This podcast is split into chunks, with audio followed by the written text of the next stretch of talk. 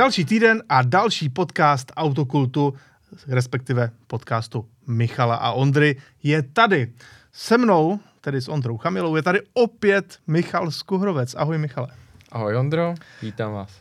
Dneska se budeme opět bavit naše tradiční uh, témata. Budou jako vždycky něco malinko z historie, ale hodně i ze současnosti světa automobilů. No a minule jsme probírali značku Aston Martin a její nelehké období. A dneska se podíváme na další britskou automobilku, která má slavné jméno, ale opět to její současné období není úplně tak růžové, jako by si tahle značka přála. Tudíž jdeme na McLaren.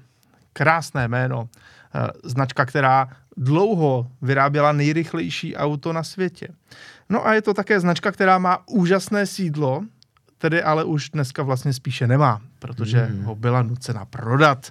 To sídlo vidíme tady na fotografii, tudíž eh, pokud nás čistě jenom posloucháte na podcastových platformách, tak doporučujeme třeba se mrknout i na náš YouTube kanál Autokult, kde právě najdete tento podcast i ve videoverzi. Uh, Michale, pojďme na McLaren. Bruce McLaren, slavný závodník, který ale umřel poněkud předčasně. Po něm se jmenuje tahle automobilka. Přesně tak. Můžeš nám říct uh, nějaké detaily toho vzniku vlastně této značky? Uh, opět, je to velice zajímavá historie. A je to jeden z mála příkladů, ale o to legendárnějších, kdy se vlastně v jedné osobě spájí dva velké talenty. Jednak vývojář a jednak jezdec. Mm-hmm. Bruce McLaren se narodil v roce 1937 uh, eh, na Novém Zélandu, konkrétně v Aucklandu. Uh, proto se taky někdy McLarenu přezdívalo jako Kiwis, protože lidem z Nového Zélandu se podle národního ptáka kiwi sem tam říká jako kiwiové. Mimo jiné i díky tomu maj, má vždycky McLareny měly jako tradiční, tak nestandardní onu svítivě oranžovou barvu. Závodní barva byla obvykle určena podle národa. Mm-hmm. Přiznám se, že myslím, že podle Mezinárodní automobilové federace Nový Zéland nikdy barvu přiřazenou neměl, ale tuhle tu takzvaně papaya orange tak eh, Bruce McLaren na svých vozech a i později McLaren v té další budoucnosti už tedy bohužel bez Bruce používal. Proč bez Bruce? Na rozdíl od Enza Ferrariho například, který závodil a užil si ty vavříny kolem krku, ale i v, tom, v té jeho automobilce až poměrně do vysokého věku, tak eh, osud eh, k Bruce McLarenovi zas až tak milý nebyl Podařilo se mu dosáhnout velkých úspěchů, mimo jiné například byl továrním městem Fordu a část jeho příběhu, byť opravdu jenom malinkatý výsek, můžeme vidět v onom firm, filmu Ferra, Ford vs. Ferrari, nebo Le Mans 66, kde on byl jedním z těch továrních pilotů. Byl spojen tu... tedy i s Carolem Shelbym. Přesně tak, znali se osobně. Tudíž uh, připsal si vítězství v Le Mans v roce 66.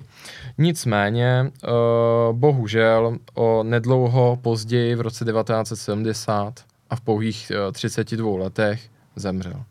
To už ale dokázal vytvořit svůj první vlastní silniční automobil. Byť tedy, on se nikdy nevyráběl ve velkých počtech, mám pocit, že vznikly snad, snad čtyři kusy, ale ano, uh, už dokázal v té chvíli založit tu svoji vlastní automobilku McLaren, ale tím pádem uh, s jeho smrtí vlastně jeho počínání v této značce logicky skončilo, ale ten odkaz Bruce McLarena žije dál a dodnes. Je to přesně tak. A to hned na dvou frontách. Minimálně v dnešní době na dvou frontách. Co samozřejmě pokračovalo, byly závodní aktivity. A zde přichází další důležité jméno, které, když bychom to vzali kolem a kolem, je možná důležitější než to, které je na těch autech napsáno. A to je Ron Dennis. Protože minimálně co se týče toho absolutního času, tak automobilku a závodní tým provází podstatně delší dobu.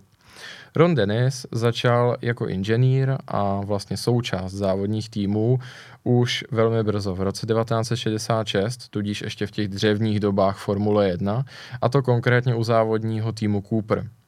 Posléze se přesunul s Jochenem Rintem, mm-hmm. který... Další slavné jméno? Přesně tak, závodník, tedy tentokrát bez výjimky, uh, je pojil blízký vztah a tak když Rand přešel do Brabhamu, tak uh, Ron Dennis s ním.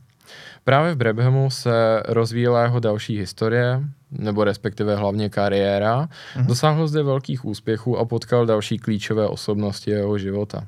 Což byl mimo jiné Gordon Murray a také Mansur Ojech. Mansura Ojeho možná znát nebudete, mm-hmm. blízkovýchodní biznesmen, velice úspěšný, ale pro úspěch všech budoucích akcí byl naprosto klíčový.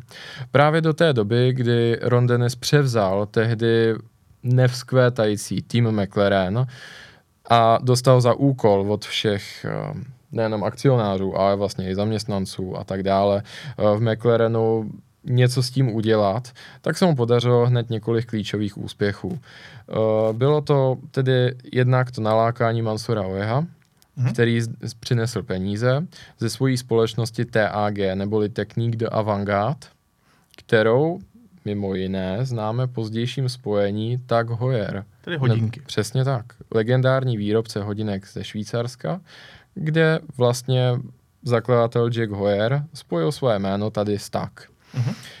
Právě vlivem Rona Denise tak vzniklo nové uskupení TAG Porsche, jelikož Mansur o svými penězi, kontakty a spoluprácí s Ronem Denisem, tak donutil Porsche, aby týmu McLaren F1 dodávalo svoje motory. S těmi to dosáhli nemalých úspěchů, i díky tomu, že samozřejmě tak nějak tam byl přítomen i Gordon Murray, který zase projektoval zbytek toho auta. Integra- Legendární konstruktér. Přesně tak, integraci všech systémů. A takto, řekněme, ta spolupráce poměrně utěšeně pokračovala až do budoucnosti, minimálně až do momentu, kdy přišlo první silniční auto. Protože je to zajímavé, ale i jak jsme se bavili v minulém podcastu, v případě konstruktéra Red Bullu Adriana Neweyho, mm-hmm. tak i v případě Gordona Murrayho, který samozřejmě předcházel svojí kariérou Adrianu Newim, tak uh, chtě nechtě, vždycky konstruktér, který, chce, který hlavně konstruuje závodní vozy, dojde k tomu, že by si chtěl mimo jiné udělat takový pomník v podobě silničního vozu. Je to zajímavé, ale tak nějak skoro vždycky k tomu dojdou. Mhm. Minimálně v těch pozdějších letech, v druhé polovině 20. století, kdy už se nezávodí se silničními auty jako na začátku třeba v historii Ferrari po válce se závodilo s tím, co mělo normálně registrační značku, dneska už to samozřejmě nejde. Tak vzniknul projekt McLarenu F1. Bylo to hlavně splněné přání uh, Gordona Murrayho, nakonec vzniknul ve 106 exemplářích a když to tak vezmeme, tak to bylo vlastně druhé auto, které neslo název McLaren. Tak, souhlasím. Uh, bylo to auto naprosto ikonické, překonalo veškeré rekordy své doby. Dodnes je to vlastně dost těch nejdražších aut 90. let. Dost možná i nejdražší. Eh, je to naprosto legendární stroj a já osobně jsem rád, že Gordon Murray eh, ještě pořád se tomuto řemeslu věnuje a právě přišel se svou vlastní automobilkou a svými novými stroji, které by měly duchovně na McLaren F1 navázat. Ovšem, nám dneska jde o tu moderní historii McLarenu. A ta se přece jenom začala psát až o něco později. A to s modelem, který máme tady na fotografii. Tedy McLaren MP412C, což za mě je tedy nejhorší název pro auto, zejména pro supersport, jaký mohl kdo někdy vymyslet. Je to skutku zábavné. Eh, třeba Elonu Muskovi, který podobně pojmenoval svoje dítě, by se to asi líbilo, ale eh, většina automobilek dává, řekněme, takové sexy jména. Ano. Ferrari Italia, sice 458, ale Italia, Superfast a tak dále. Nebo Aston Martin Vantage, to je Valkyrie, jako hez... jak jsme si Přesně říkali. tak, to je hezké jméno. Hmm. Porsche je takové technicistnější, no, ale tak jako ale... na to už jsme si zvykli. Ale přece ta Carrera nebo Cayman, hmm, Cayman taky to má něco Boxster, pro sebe. Tak. Jo, určitě má, ale tady MP4 pomlčka 12C, to zní opravdu jako hodně, když to tak řeknu, nesexy. No, je to trošku jako název mixéru, který hmm. ani nikdo neví, jak se jmenuje, spíš řeknou jako dejte mi tu etu. Tak. Ne, ne jako konkrétně, jak se jmenuje, ale prostě rozhodli se pro to. Nicméně i pro tenhle ten název tady pro vás mám tu story, která je zatím. Uh-huh. Uh, Ron Dennis uh, vždycky pojmenovával svoje auta MP4. Uh, už v dobách, kdy ještě ani nepůsobil v tom Brabhamu, protože on měl závodní tým, který se jmenoval P4. To je to P4. Nicméně to M je dneska v tě historii tohoto auta byste se oficiální dozvěděli, že to je McLaren. Že vám to není úplně pravda, protože Ron Dennis takhle pojmenovával svoje auta i podstatně dřív hmm. a bylo to konkrétně od momentu, kdy ho začalo majoritně sponzorovat Marlboro, značka cigaretová. Takže konkrétně to bylo Marlboro P4. Ano. 12 je pořadové číslo konstrukční kanceláře, takže 1 až 11 neznáme, to nám zůstává skryto. A C je jako karbon neboli uhlík, z kterého převážně je auto vytvořeno. V originálně MP4-12C.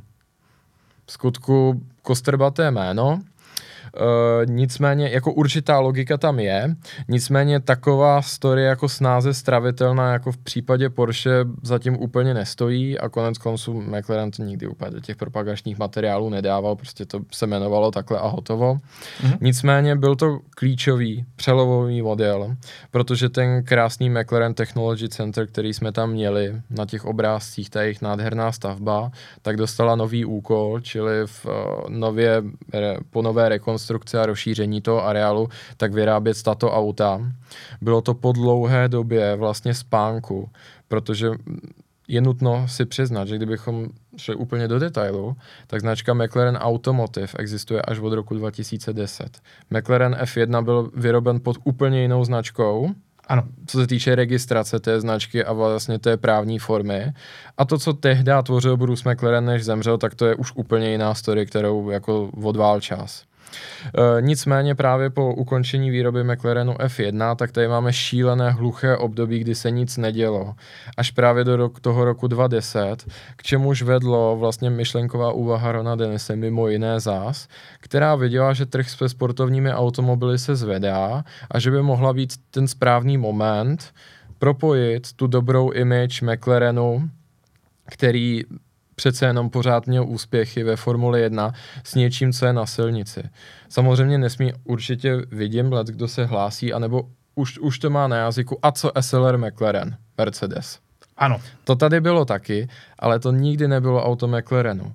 To byl kompromis, bylo to vlastně dítě té spolupráce Mercedesu a McLarenu ve Formuli 1, opět taková ta třešnička na dortu toho závodění ve Formuli 1 ale byl to kompromis, protože to auto do značné míry muselo pracovat s tím nákupním košíkem těch dílů od Mercedesu.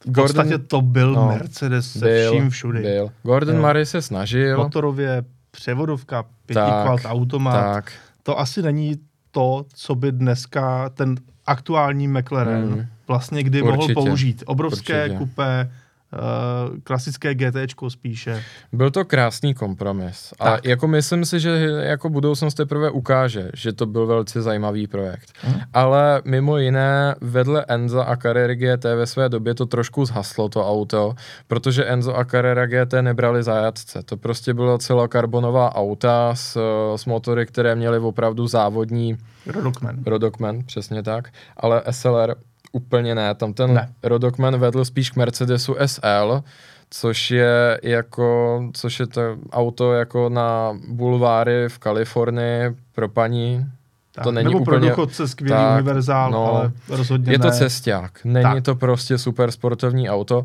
McLaren se snažil, dal na to, hned, dal na to nějaké kompozitové díly, uh, snažili se o nějaká převratná řešení, třeba jako jediné z těch aut má aerobrzdu, což vlastně té době vůbec nebylo. Ta velká část kapotáže na kufru se vyklopí a má to ten brzdný účinek.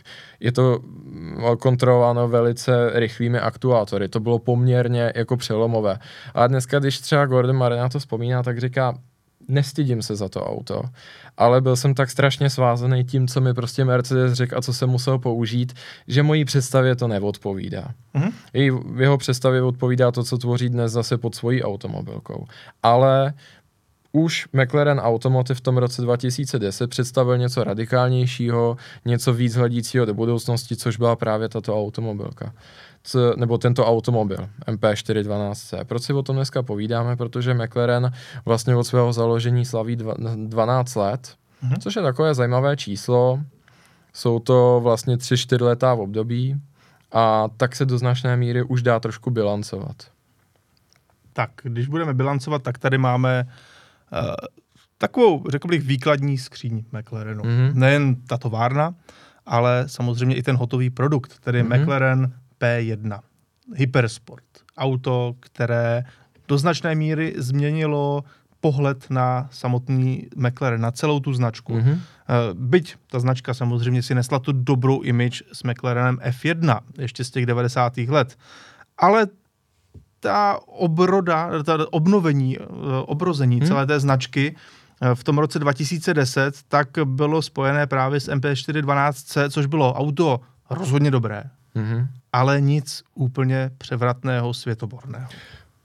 Novináři v té době chválili, že má skutečně úžasně citlivé řízení a je tam sku, skutečně spousta zajímavých technických řešení, jako křížem propojené kapalinové tlumiče, mm-hmm. což právě tomu dávalo neuvěřitelnou hladkost jízdy, ale zároveň stabilitu. Ale přesně jak říkáš, nebylo to něco, co by se zapsalo do té nejvyšší kategorie toho, co automobil může být. Prostě supersport, hypersport. Úplně nešli na hranu toho, co jsou schopni to mělo být právě P1. Myslím si, že se to povedlo. Mm-hmm. P1 byla úžasná. A teďka můžu navázat na nějakou svou zkušenost s moderním McLarenem, protože mm, tento kus, který tady máme na fotce konkrétně, tak je vlastně jediné auto, které jsem od McLarenu kdy řídil. Je to McLaren 675 eh, LT, Longtail, prodloužená eh, verze toho klasického eh, McLarenu, která je více na závodní trať. Je to okruhovka, je to ostrý stroj. A za mě musím říct, že to bylo auto, které opravdu mi ukázalo, že ta značka umí něco speciálního. Protože to auto bylo rozhodně a je naprosto speciální. Ono ostatně eh, ceny těchto 675 na rozdíl od ostatních eh, těch běžných McLarenů tak rozhodně ne, neklesají. A je to věc, kde mě zaujalo hned několik věcí, které jsou prostě jinak. V prvé řadě posaz za volantem. Uh, Michale, my oba máme rádi sportovní auta, mm-hmm. víme, jak to má asi vypadat, uh, jak to má asi být. Uh, máme rádi Porsche, řídili jsme mm-hmm. jich oba hodně, oba jsme řídili několik Ferrari, určitě víc než několik. Uh, takže člověk má tu představu ale pak sedne do McLarenu a vlastně zjistí, že všechno to, co si myslel, že je super posaz za volantem, tak to byl jenom stín toho, jak se sedí v tomhle autě. A to zejména z toho důvodu, že opravdu tam to vychází z nějaké jako závodní zkušenosti e, ze závodních vozů a člověk do toho tak zapluje, že naprosto perfektně má ten volant, ty pedály, eh, je v takovém tom závodnějším posazení, kdy vlastně ta uh, sedačka je jako malinko víc dozadu hmm.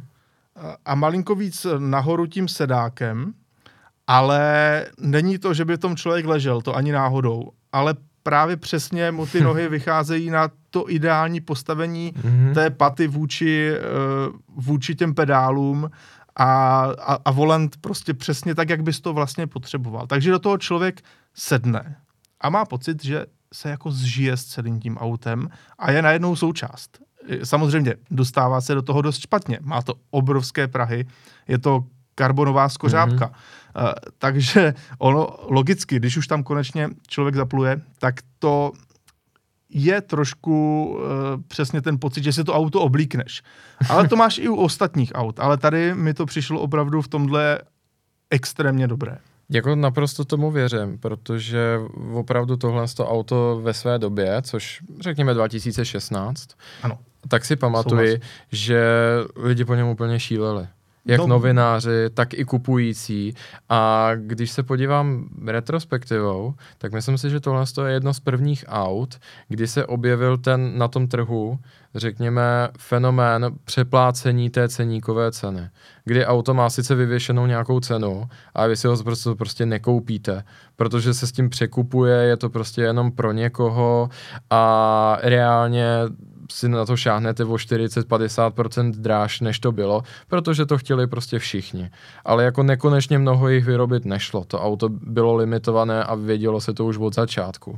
A McLaren navíc na tomto autě chtěl ukázat, že právě umí eh, přidat těch 5% na ten standardní model, aby to byla ta perfektní okruhovka. Mm-hmm. A to mhm. se odráželo i třeba v odlehčení toho auta, kde opravdu když si člověk pak eh, přečetl z té brožurky toho McLarenu, co všechno a do jaké míry se tam řešilo, každý gram na každé věci, které to auto uh, na sobě vozí, tak to člověk absolutně nepochopil, jak nákladné muselo být vyrobit tohle auto a vyvinout ho, protože tam se opravdu řešilo úplně všechno. Tak on předmět doličný číslo jedna je vidět i na té fotce, byť trošku jako vzdáleně. Se podívá člověk skrz to auto, kdo nás jenom posloucháte, tak si třeba můžete dohledat i fotku, která v tomhle tom bude hned na první pohled jasná.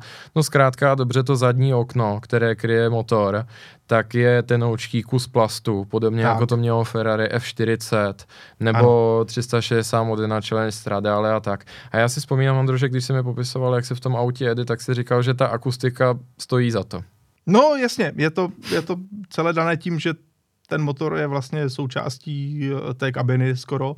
A není to zas tak moc od, od, eh, odhlučněné hmm. nebo něco podobného. A opravdu je to intenzivní zážitek, což se mi na tom eh, jako hodně, hodně líbilo.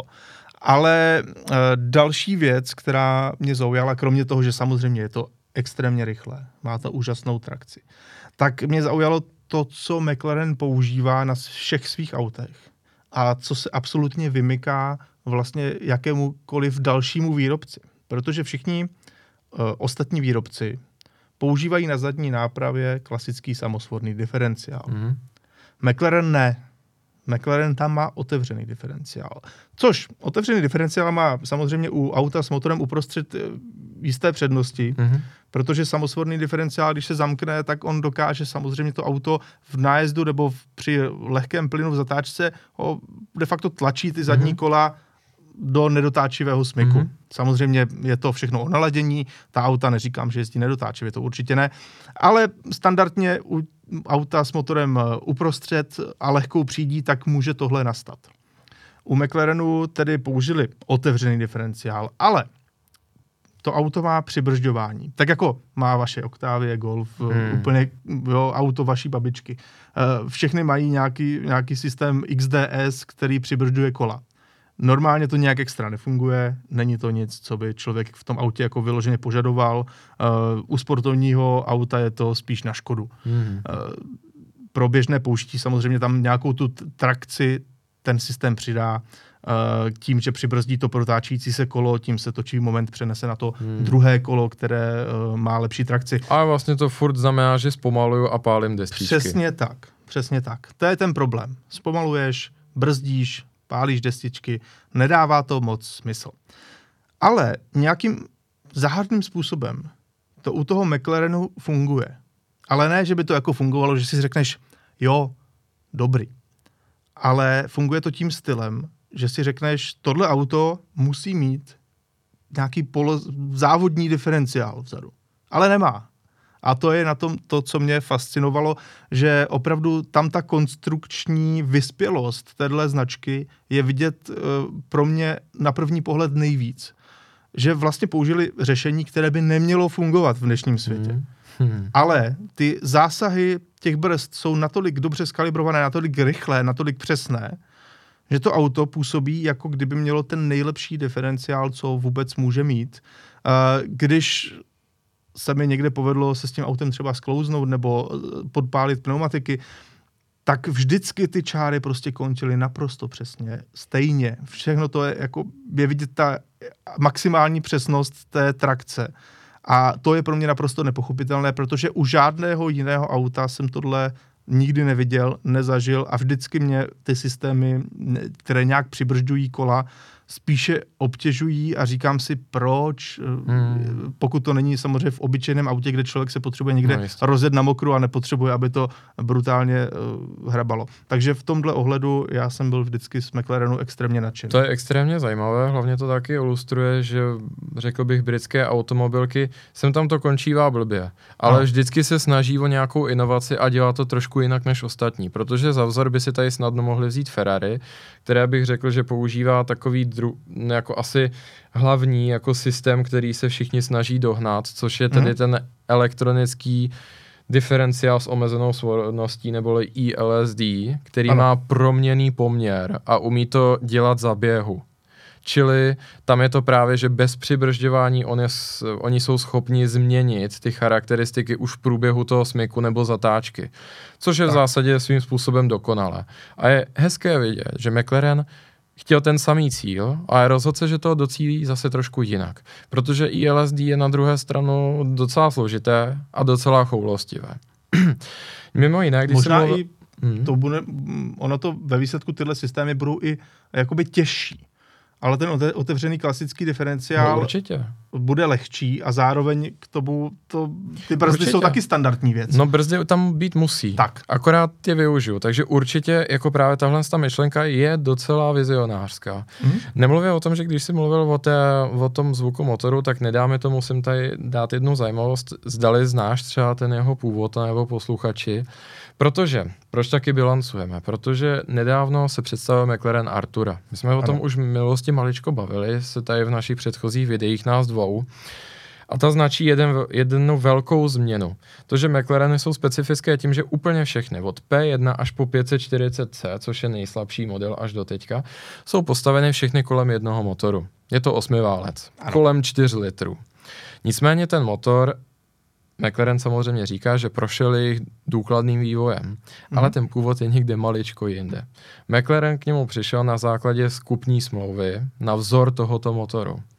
Koupil ho od Nissanu, který ho používal ve svém programu 24 hodin Le Mans v 90. letech pro speciálmernem R390. Ta nádherná placka Přesně tak. v jednom vyrobeném kuse. Přesně tak. Nepletu existovala ta verze jakoby silniční. Ta, ta byla ano, kuse. Ta a potom GT1. Tak. Ale ani Nissan to nevyvinul. Původní autor, tam, kde ten motor vznikl na tom rýsovacím prkně, tak bylo Porsche. Nissan si ho koupil od Porsche. Takže McLaren de facto používá Porsche motor. Nechci příliš generalizovat, protože od té doby uběhlo víc než 30 let a prošel hodně rukama technologie turbo dmychadel v té době a jako teď je někde úplně jinde. Takže nejspíš by ho třeba úplně nepoznali, ale to základní z- z- zadání, tedy uh, jak to má být velké, jak to má být těžké, zdvih, vrtání, to původní skutečně uh, z Porsche sdíleno je. A ten motor tam má ten prazáklad. Takže je to vtipné, ale opět, kam se v tom automotivu pohnem, tak jsou takový jako uh, známý pachatele, který mají prostě úplně všude a Porsche je jedno z nich. Takže jako nějaká stopička v tom je přece jenom do dneška. Ano, to je pěkný, zajímavý detail. Uh, Michale McLaren uh, v dnešní době opravdu malinko skomírá s tou výrobou těch silničních vozů. My doufáme, že se to zlepší, že nebudou muset uh, to svoje sídlo opustit mm. úplně které je opravdu nádherné a já jim teda rozhodně držím palce, byť tedy za mě už by to možná chtělo i trošku jiný typ auta, něco nového. McLaren má maličko problém v tom, že v tom roce 2010, kdy si vytkli ty základní cíle, tak oni si byli vědomi jedné věci. Krom F1 nemají v historii nic. Ferrari má prostě dneska 75 let a těch ikonických modelů tam bylo desítky, u Porsche je to úplně stejně. Takže oni si potřebovali tu historii vytvořit velice rychle. Proto třeba preferovanými zákazníky kolem 675 LT byli velice často influenceři, youtubeři a další. Ty to často získávali za ceník aby se ta auta velice rychle dostala na oči veřejnosti. A co možná nejagresivnějším způsobem za každou cenu. Mm. Proto jeden ze základních cílů byl, že McLaren každý rok představí jedno nové auto. Bohužel, to sebou nese jeden neblahý následek. Málo exkluzivity? dá se říct, ale hlavně nulová ochrana investice. Proč se nikdo nebojí koupit si 911, když může? Protože 911 je jistá investice. Proč? Protože to auto vypadá furt stejně. Hmm. I když máte tři generace starou, tak to auto je srovnatelné s tím, co se dneska prodává v autosalonu. Ne třeba technicky, ale je tam vidět ten rodokman. Mm-hmm. Je to taková vaše jistota. Jo, u Porsche si třeba 911 si můžete být zase vždycky jistí, že to svoje máte jisté. Furt to vypadá jako 911, pozná to i malé dítě. V tom je ta návaznost, která tvoří tu ochranu investice. To auto vždycky má svého kupce, vždycky jste schopen to prodat za akceptovatelnou cenu. McLaren za to, že velice rychle si vybuduje tu historii v úvozovkách, zaplatil jednou věcí. Tím, že když každý rok uděláte nové auto, tak prostě tu investici těch lidí, kteří si to šli koupit, degradujete. Hmm. Protože vyšla uh, 6, uh, no vidíte, 570, trošičku hledám to slovo. A o rok později, nebo o půl roku později vyšlo 570 GT což bylo podobné auto, akorát víc na cestování. A pak 600 LT. Přesně tak. Což bylo Nedávno. to samý, ale, ale okruhové. Takže ten prodejce toho McLarenu vám říkal, kupte si tohle, to je prostě to nejlepší, co umíme. A o rok a půl později přišlo 600 LT, které uh, vy jste se ho pak zeptali, co to je, a on řekl, no to je to vaše auto, akorát o kousek lepší. A tak jste si ho koupili, měli jste ho rok a půl a pak McLaren uh, prostě zveřejnil, tady je 620R a co to vlastně je, ještě o kousek lepší 600 LT. A spousta kupců si řekla, no to už si děláte srandu. Protože ta auta, krom těch pár výjimek, jako je P1 nebo 675 LT, tak díky tomu šla střem hlav dolů. Protože ty kupci na tom sekundárním trhu si vždycky řekli, no jo, ale jak je to auto vlastně starý? Ono je starý tři a půl generace. I když, co se týče prvoregistrace auta, tak byl starý třeba rok a půl, ale nad ním už byly tři další modely, což je něco, což vám Porsche nikdy neudělá. Ani Ferrari. Ferrari vám dneska prodá 2.9 Česku a 4 až 5 let máte jistotu, že to auto je v zásadě ten ideál. McLaren prostě za to, že se rychle snaží natlačit do tého povědomí, tak tímhle platí. A spousta lidí díky tomu bohužel ztratila tu důvěru protože když za něco dáte 5 až 9 milionů, tak do toho vkládáte důvěru. Nemluvím o tom, že spousta z těch technických řešení bohužel trpěla nějakými dětskými nemocemi. Stejně tak nebyl dostatečný počet dílerství, nebyl dostatečný počet vycvičených mechaniků. To všechno se bohužel do hospodaření té automobilky promítlo a, ve, a skončilo to až tím, že oni se rozhodli, že tu svoji nádhernou nemovitost, to sídlo, prodají investiční společnosti, která jim to pak zpátky najme nechci to říct špatně, ale jestli tohle není akt zoufalství, tak už pak nevím co.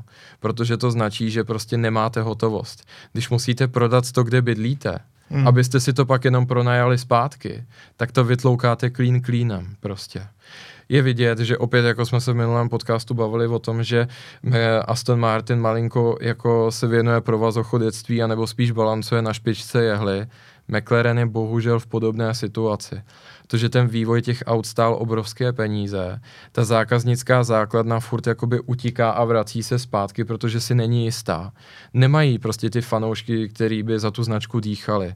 Mm-hmm. Nemají McLaren kluby po celém světě jako Porsche, kdy se můžete spolehnout, že ty to koupí prostě i kdyby nevím co. Tak. Bohužel, jakoby ještě pořád nestojí na pevných nohách, je to cena za to, že ta automobilka není úplně mladá a spousta lidí říká, no jo, můžou si za to sami, je to kvůli tomu, že vydávali jedno nové auto za druhým, to byla hloupost. Já neříkám, že to byla hloupost. To byl prostě trošku v obchod s dňáblem a bylo to něco za něco. Teďka budou muset najít ten rovnovážný bod. Já jsem upřímně zvědavý, jestli se jim to podaří třeba s Arturou, jestli po té Artuře trošičku zbrzdí v tom šíleném představováním nových a nových aut, nebo jestli se to třeba pokusí spasit něčím, jako je SUV, byť v tuhle tu chvíli řekli, že kategoricky ne. To, že to by je mimo jiné stálo vývoj nové platformy, protože nemají platformu velkého auta. Uvidíme, kam to dál povede. Extrémně zajímavá značka, extrémně inovativní, ale opět, ta budoucnost je trošku nejistá, uvidíme, kam se to vyvine. Teďka se ale vrátíme malinko zpátky na zem. Byť mm-hmm. tedy asi jinak, než byste čekali, protože uh, Michale čeká nás uh, takový typ aut, který bychom označili jako dobré, špatné auto. Mhm. Říkám to správně, že jo? Jo. Je to vlastně auto, které pro mnoho lidí může být špatné, ale nám se svým způsobem líbí. Přesně tak, je to takový diskuzní bod, nebo spíš takový pokec, který jsme si říkali, že by nás hrozně zajímalo ho sem zanést do toho podcastu.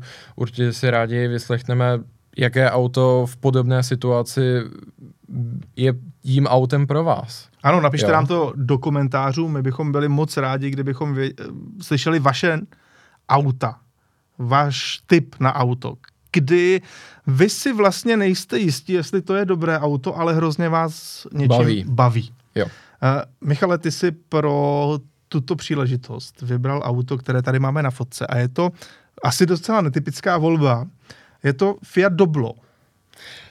Tohle je moje nejlepší, nejhorší auto. A v tom smyslu, jakým to třeba rád Top Gearu prezentoval James May, který se netajil svojí láskou k dáči Sandero. Eh, Pro někoho tohle nebude dobré auto, protože těch důvodů je hodně. Je to opravdu levná dodávka toho nejhrubšího zrna. Moc levnějšího už jako na trhu není. Je to vyráběno v poněkud zvláštních podmínkách v Turecku. Crash testy, nekoukejte na to. Není to hezké. Ne, není, není to hezké. Nabídka motoru je fakt zvláštní do toho auta.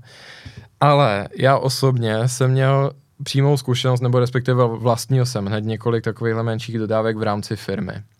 A nedá mi to. Já si nemyslím, že dobré auto je to, které je drahé, nebo které je sportovní. Upřímně mě je to jedno. Tam jde o to, jak to auto funguje jako souhra, jako celek. A někdy ten celek může být jako zamořený různými chybami, ale prostě to má nějakou takovou zvláštní duši, nějaký prostě takový zvláštní švih, díky kterému vám to přiroste k srdci. Pro mě je to tohle auto, takže já v tom úplně cítím takovou tu italskou radost, i když je to úplně účelové auto, které má před sebou jasný život. Rozvážet rohlíky nebo uh, tonery do tiskáren a za 9 let do šrotu. Prostě není na tom, jakoby to auto nemá před sebou hezký život. Asi ho nikdo neměl prvořadě milovat, ale mě strašně baví. Porovnám to s Volkswagenem Caddy. Nebudu se bavit o těch lepších variantách pro rodiny.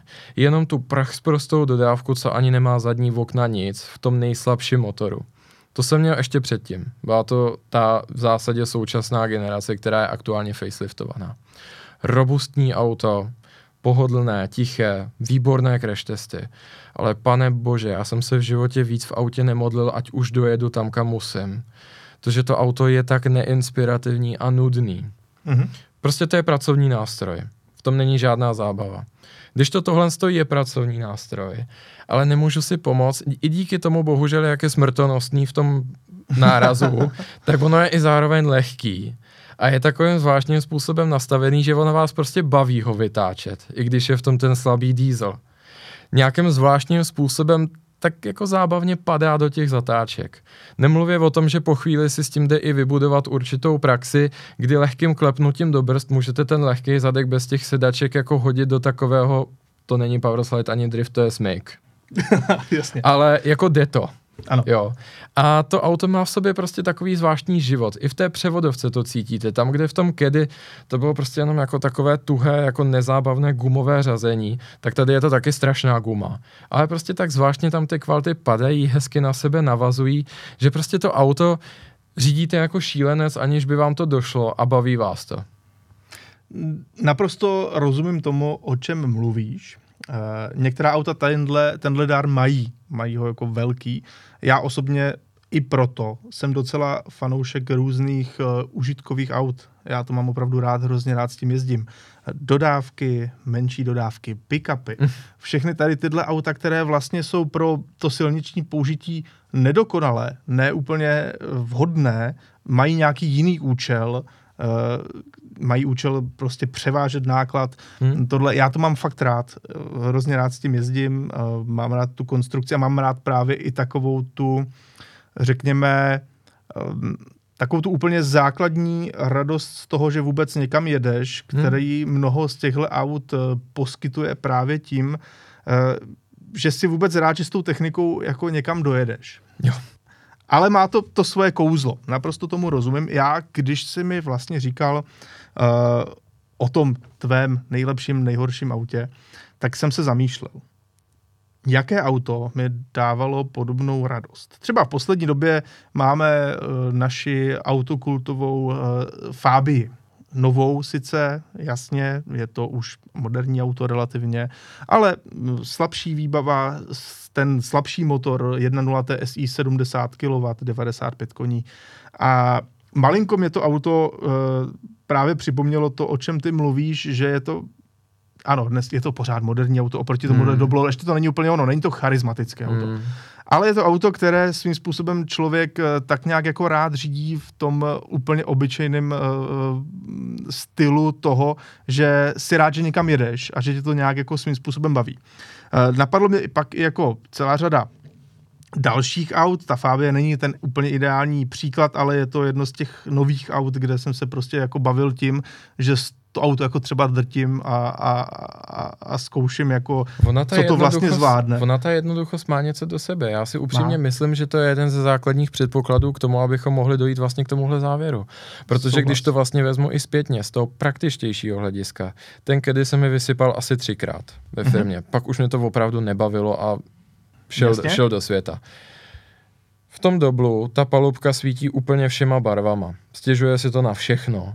Ale sedneš ale, a jedeš. Přesně tak. A díly do toho stojí méně než týdenní nákup. Prostě. Turbo jednotky tisíc korun. A prostě jenom to do toho člověk nahází skoro z dálky. To je to přesně, jak jsem tam použil tuhle metaforu Clarkson. To se dá odpravit cihlou a provázkem, to auto. A v tomhle teďka mě napadlo ideální auto, které jsme měli uh, ještě za našeho garážového působení. Mm-hmm. Uh, bylo to Renault Twingo. První mm-hmm. generace, splátěná střecha, atmosférická 12 stovka, ten digitální příst, ten no, přístrojový štít, to bych to možná trošku povznesl. Přístroj.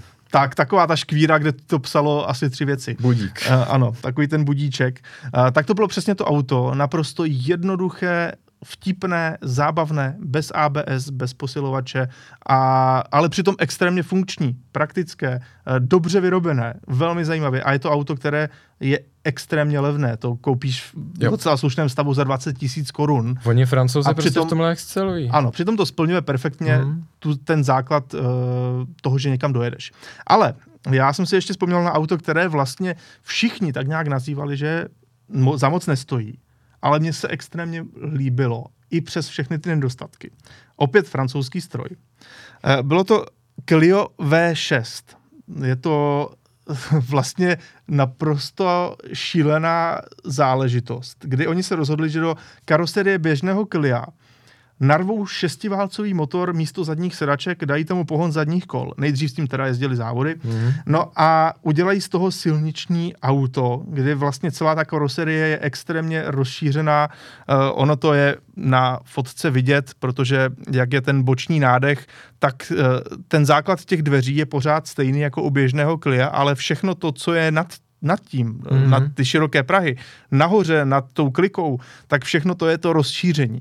A je to auto, které uh, ve své době, když ho testovali, tak říkali, že uh, na mokrém okruhu absolutně neřiditelná věc, všichni skončili v hodinách. uh, je to auto, které vlastně nebylo ani rychlejší než ten základní sportovní model, tedy Clio 172, později 182, kde bylo dvoulitrové předokolka, klasická. To auto vlastně na okreskách asi bylo možná i rychlejší. Ale tohle Clio V6 mělo naprosto geniální charakter. A vlastně, když jsem ho pak vyzkoušel, tak jsem zjistil, že v mých očích je lepší, než si o něm ti lidi mysleli. Protože eh, vlastně to docela funguje. To auto Jasně, naklání se, musíš si dávat pozor na přenosy hmotnosti. Hmm. Mělo to měkký podvozek, to stálo často zatím, že se ti lidi někde roztočili, protože hmm. na brzdách na to šli, uh, i do zatáčky šli prostě příliš z hurta. Potřebuje to jemnost. A hlavně, když má vlastně to auto jako čtvercovou stopu. Tak, že přesně. Ano. Je to pojízdný čtverec a no. ještě s hmotností víc vzadu. Hmm. Takže to není úplně ideální. Ale ve výsledku to auto se ukázalo jako podvozkově velmi komfortní, překvapivě, a zároveň docela slušně fungující. Dobrý nadšený 3-litrový šestiválec, ne nějak extra rychlý, ale hezký zvuk, dobře se vytáčel, dobře spolupracoval s tím pětistupňovým manuálem, bez problému. Docela dobře se v tom na rozdíl od běžného Clia i sedělo. což jsem byl překvapen, protože Clio 182 je naprosto peklo nářízení v tom, že v tom sedíš jako na záchodě. Hmm. No a ve výsledku to bylo auto, které, eh, když si skrotil ty nedostatky, tak to byla úžasná radost. Byly tam některé věci, které jsou naprosto příšerné ze všech pohledů. Máš motor v kabině. Co to znamená? No je tam hrozné vedro a je tam hluk. Jo, i když byl samozřejmě odstíněný nějakým krytem, tak pořád ta kabina vypadá jako u běžného Clia, jenom místo těch zadních sedaček je ten motor. Není to úplně ideální. Druhá věc, která mě překvapila, a horší, uh, tuhle vlastnost jsem zažil jenom na právě McLarenu 675 LT, který jsme tam viděli před chvílí. Tak byl- Zajímavá paralela. ano, to bylo jediné auto, které v tomhle, v tomhle konkrétním uh, bylo horší. A to byl Raid.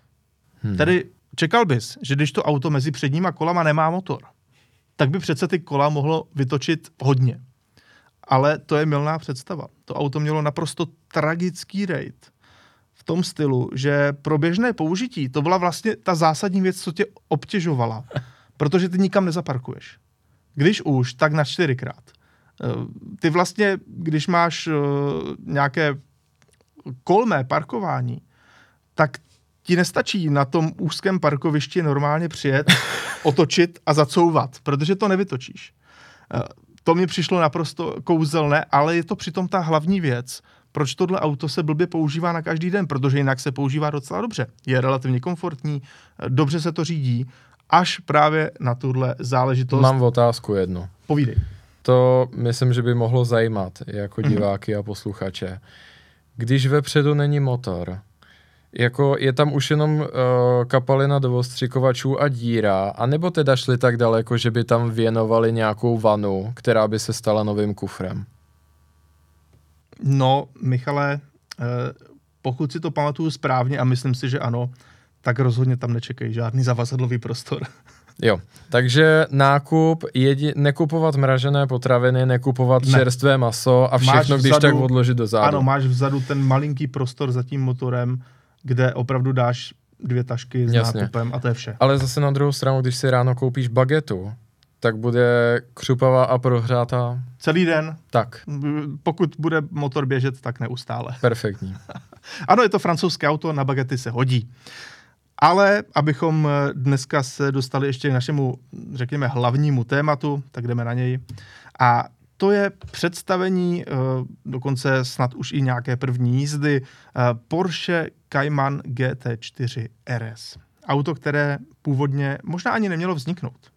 Mluvilo se o tom, že tohle RSový motor nemůže dostat, nedostane, ale nakonec po těch dlouhých letech, kdy Cayman je na trhu, je to opravdu mm, tato generace už pomalu 10 let, pokud se nepletu.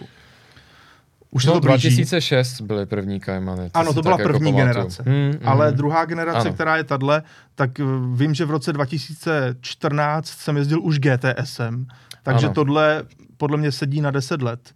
Uh, že tady máme tak? tento druhý Cayman, tak teprve po Respektive- deseti tak, letech tak. to auto, kde je v podstatě skoro pořád stejné, i v interiéru, tam se změnilo pramálo, tak dostalo tu nejostřejší variantu RS. Přes, je to přesně tak, respektive, abych byl úplně přesný, jako člen Porsche klubu, a tak bych opravdu být měl. Ona je to jakoby ta druhá kastle, protože první byl model 981 se šestiválcem, pak byl model 982, který ale, aby v tom nebylo málo zmatku, marketingově se jmenuje 718.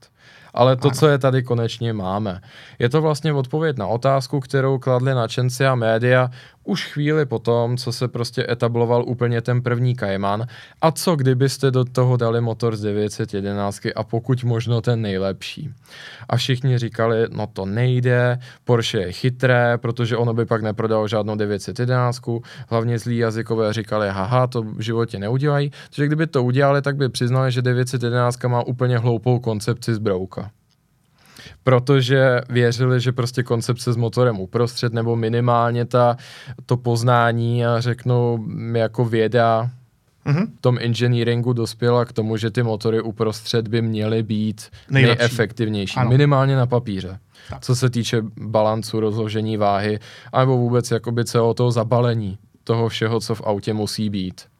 Ano, akorát inženýři Porsche uh, jsou takový, že dokáží vy, vypíchnout veškeré ty přednosti té koncepce, že máš všechno vzadu, tedy motor tak. za zadní nápravou a totálně potlačit všechny ty nedostatky. Takže proto do dneška ano. tady všichni vzlížíme ke všem těm GT3, 911 a tak dále. Oni Ale... jsou důkazem toho, že hmm. i když člověk začne s něčím, co není třeba úplně ten ideál, tak když se tomu věnujete dostatečně dlouho a pilujete a pilujete jemně, postupem, ne, že byste po každé všechno hodili do koše a začali kreslit znova, že se dá vylepšit. Sméně tady máme GT4, což je Cayman auto s motorem uprostřed a konečně v té nejostřejší myslitelné variantě. Vzhledem k tomu, že koncepci Cayman uh, opravdu, dá se říct, miluju, sleduji ji dlouhodobě, tak mm. se považuji říct, že tu genezi toho auta poměrně znám. Hlavně slyšel, m, jsou zde nějaké informace od insiderů a slyšel jsem o tom mluvit uh, Andyho Broiningera, což je šéf kategorie uh, GT pro Porsche. Ano. A taky Franka Volise což je Valisera, teda aby byl přesný, Valisa jako německy, uh, což je šéf produktové linie 911 a 718 obecně všech modelů. Uh, někdy s příchodem té generace 981 tak se právě začalo uvažovat o tom, bylo to přání všech těch inženýrů, do toho ten motor z GT3 dát.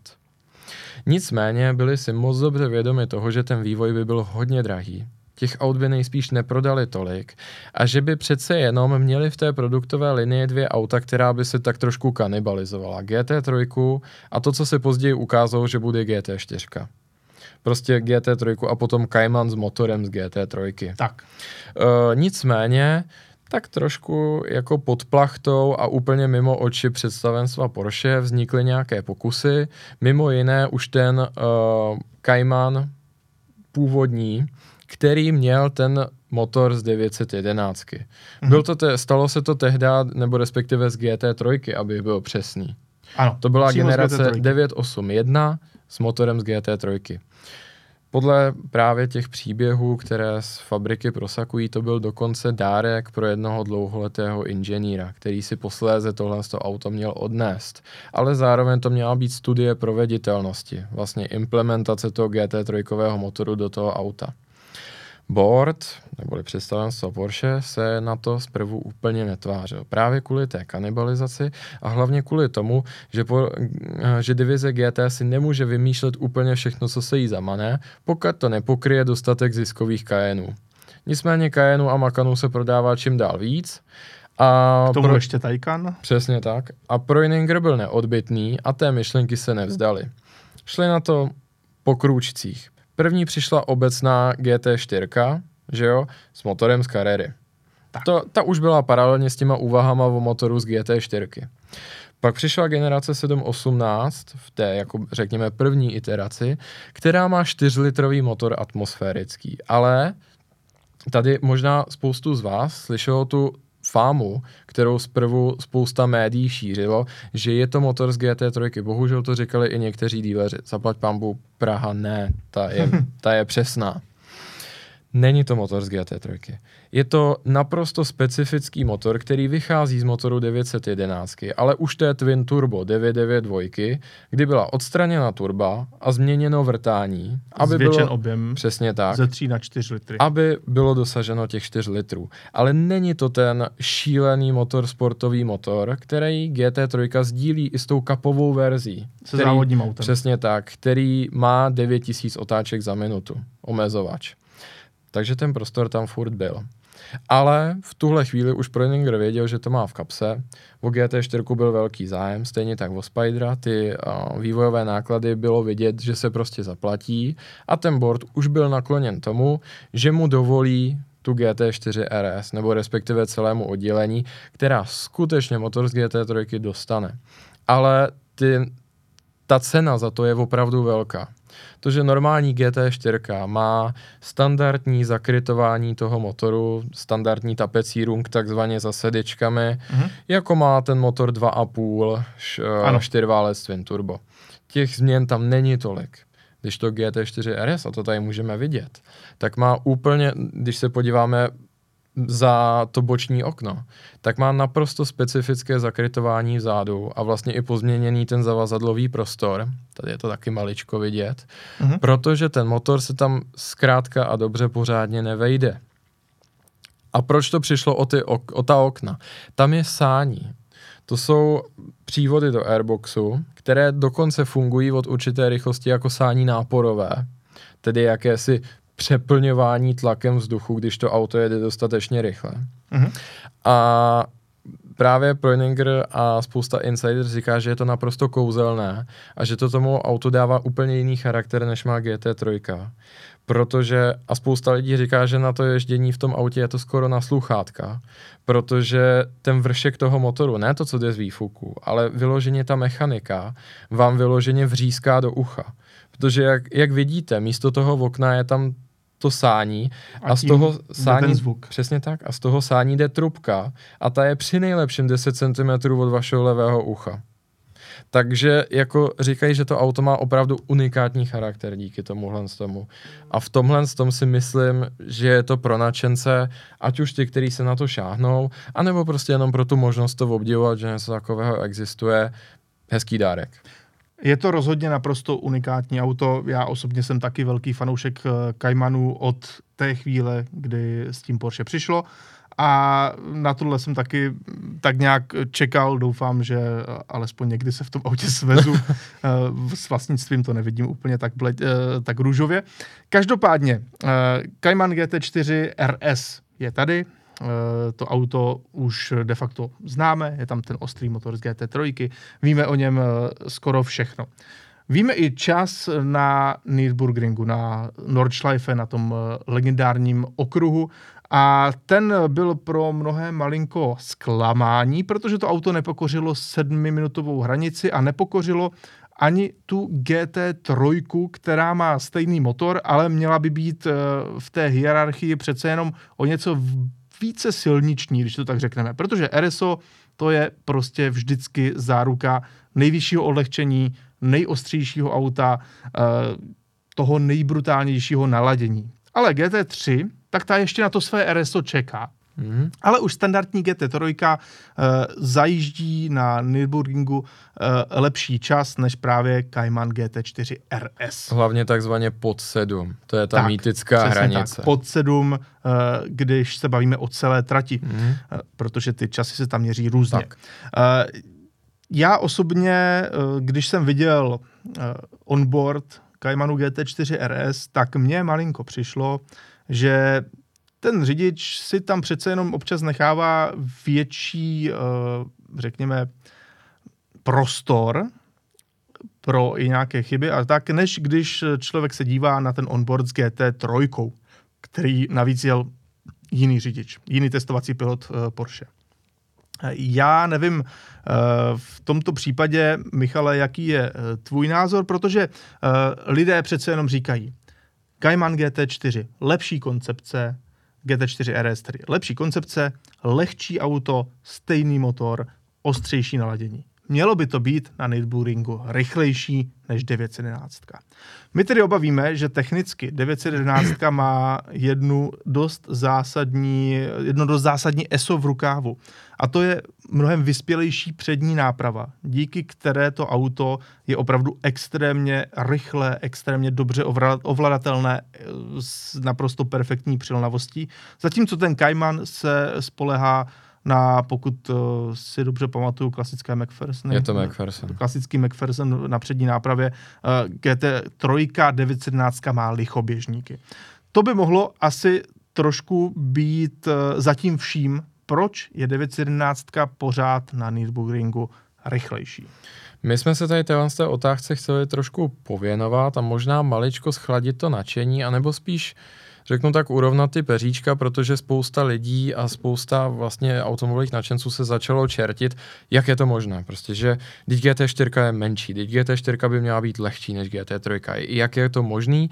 A hlavně se začal tady objevovat ten narrativ, že to Porsche udělalo schválně, že je v tom ta snaha to auto zpomalit a že právě ten uh, Jörg Bergmeister, který to zajel, že mimo jiné není tak rychlý pilot jako Lars Kern, který ano. obvykle zajížděl ty rekordy s GT3 918 a tak dále. A že je to vlastně blamáž, že ve skutečnosti by to auto mělo být schopné jet pod 7. Ono se to říkalo uh, i, že v, při testech to údajně pod 7 jezdilo, takže to jenom podpořilo tyhle ty dohady. Tak.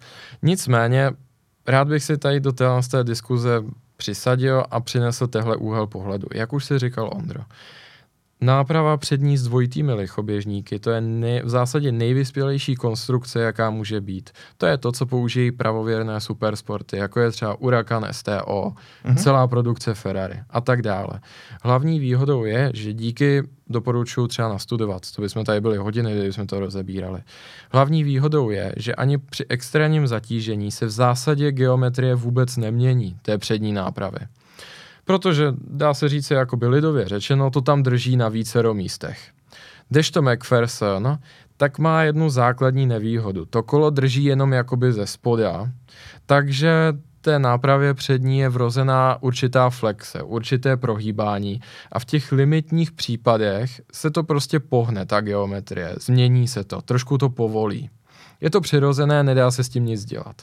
Respektive dá se to řešit tím, že mám čím dál tuší, tuší, tuší tlumiče, ale prostě nikdy to z toho neodstraním. A popravdě, předchozí GT3 generace 991 to tak měla. Měla normálně McPhersony. Současná GT4 má McPhersony, i GT4 RS má McPhersony. S GT4 mám něco na to, to auto miluju a jako v momentě, kdy člověk nemá srovnání, tak si říká, to nemůže být takový rozdíl a je na to zvyklý. To auto je na to naladěné a pracuje s tím, co má. A žádné chyby tam zjevné nejsou. Ale pak jsem měl příležitost svést se v nové GT3 992 a byla to prezentace s továrními jezdci, kteří vyloženě měli za úkol odprezentovat, kde je ten rozdíl. A já musím říct, že ten charakter toho auta se změnil diametrálně. Jel jsem tak, jak jsem byl zvyklý. Most, jak jsem ho jel s GT4, mm-hmm. o hodinu předtím dřív. Jel jsem ho v té GT3 co se týče brzdných bodů, co se týče toho, jak moc může člověk tlačit na tu přední nápravu, což je ta alfa a omega. Mm-hmm. A potom je ten jezdec řek, dobře, plynulá jízda, pěkný. A teďka, až vám řeknu, tak u toho Apexu trhněte o 45 stupňů víc tím volantem. Já jsem to udělal. Za normálních okolností by to byla brutální nedotáčivost nebo prostě fail, jako nezvládnutá Jasně. zatáčka. Já jsem to udělal a v ten moment ta GT3 úplně jak atom, jako vlítla až za obrubník. Takže prostě díky té přední nápravě na tu GT3 jde tlačit řádově víc, ale řádově. A ta zadní náprava s natáčením kol, což GT4 RS opět nemá, tak prostě ten oblouk dokrouží a ani náznak prostě nějakého rozhození, přetáčivosti, nedotáčivosti, prostě nic. To dřív vám jako vyteče mozek tím uchem, který je na vnější straně, než to auto povolí. Takže v tenhle ten moment já nevěřím, že Porsche zpomaluje GT4 RS. Je to jenom kvůli tomu, že ta konstrukce vychází z toho maličko skromnějšího základu, nebo respektive nedostala tuhle tu absolutní technickou finesu, kterou dostala ta GT3. A další moment důležitý je, že když se na GT4 podíváte, řekněte si podstatně menší auto, dvoumístné, ono bude lehčí. Ale ono to tak není. Zdání klame. A ty máš ta přesná čísla. Ano, to máš pravdu, protože ta curb weight, jak se tomu říká, uh, u, ta klasická hmotnost uh, u GT3 je 1435 kg, zatímco u GT4 RS je to 1415, což by znamenalo rozdíl 20 kg. Což není moc. To rozhodně není mnoho.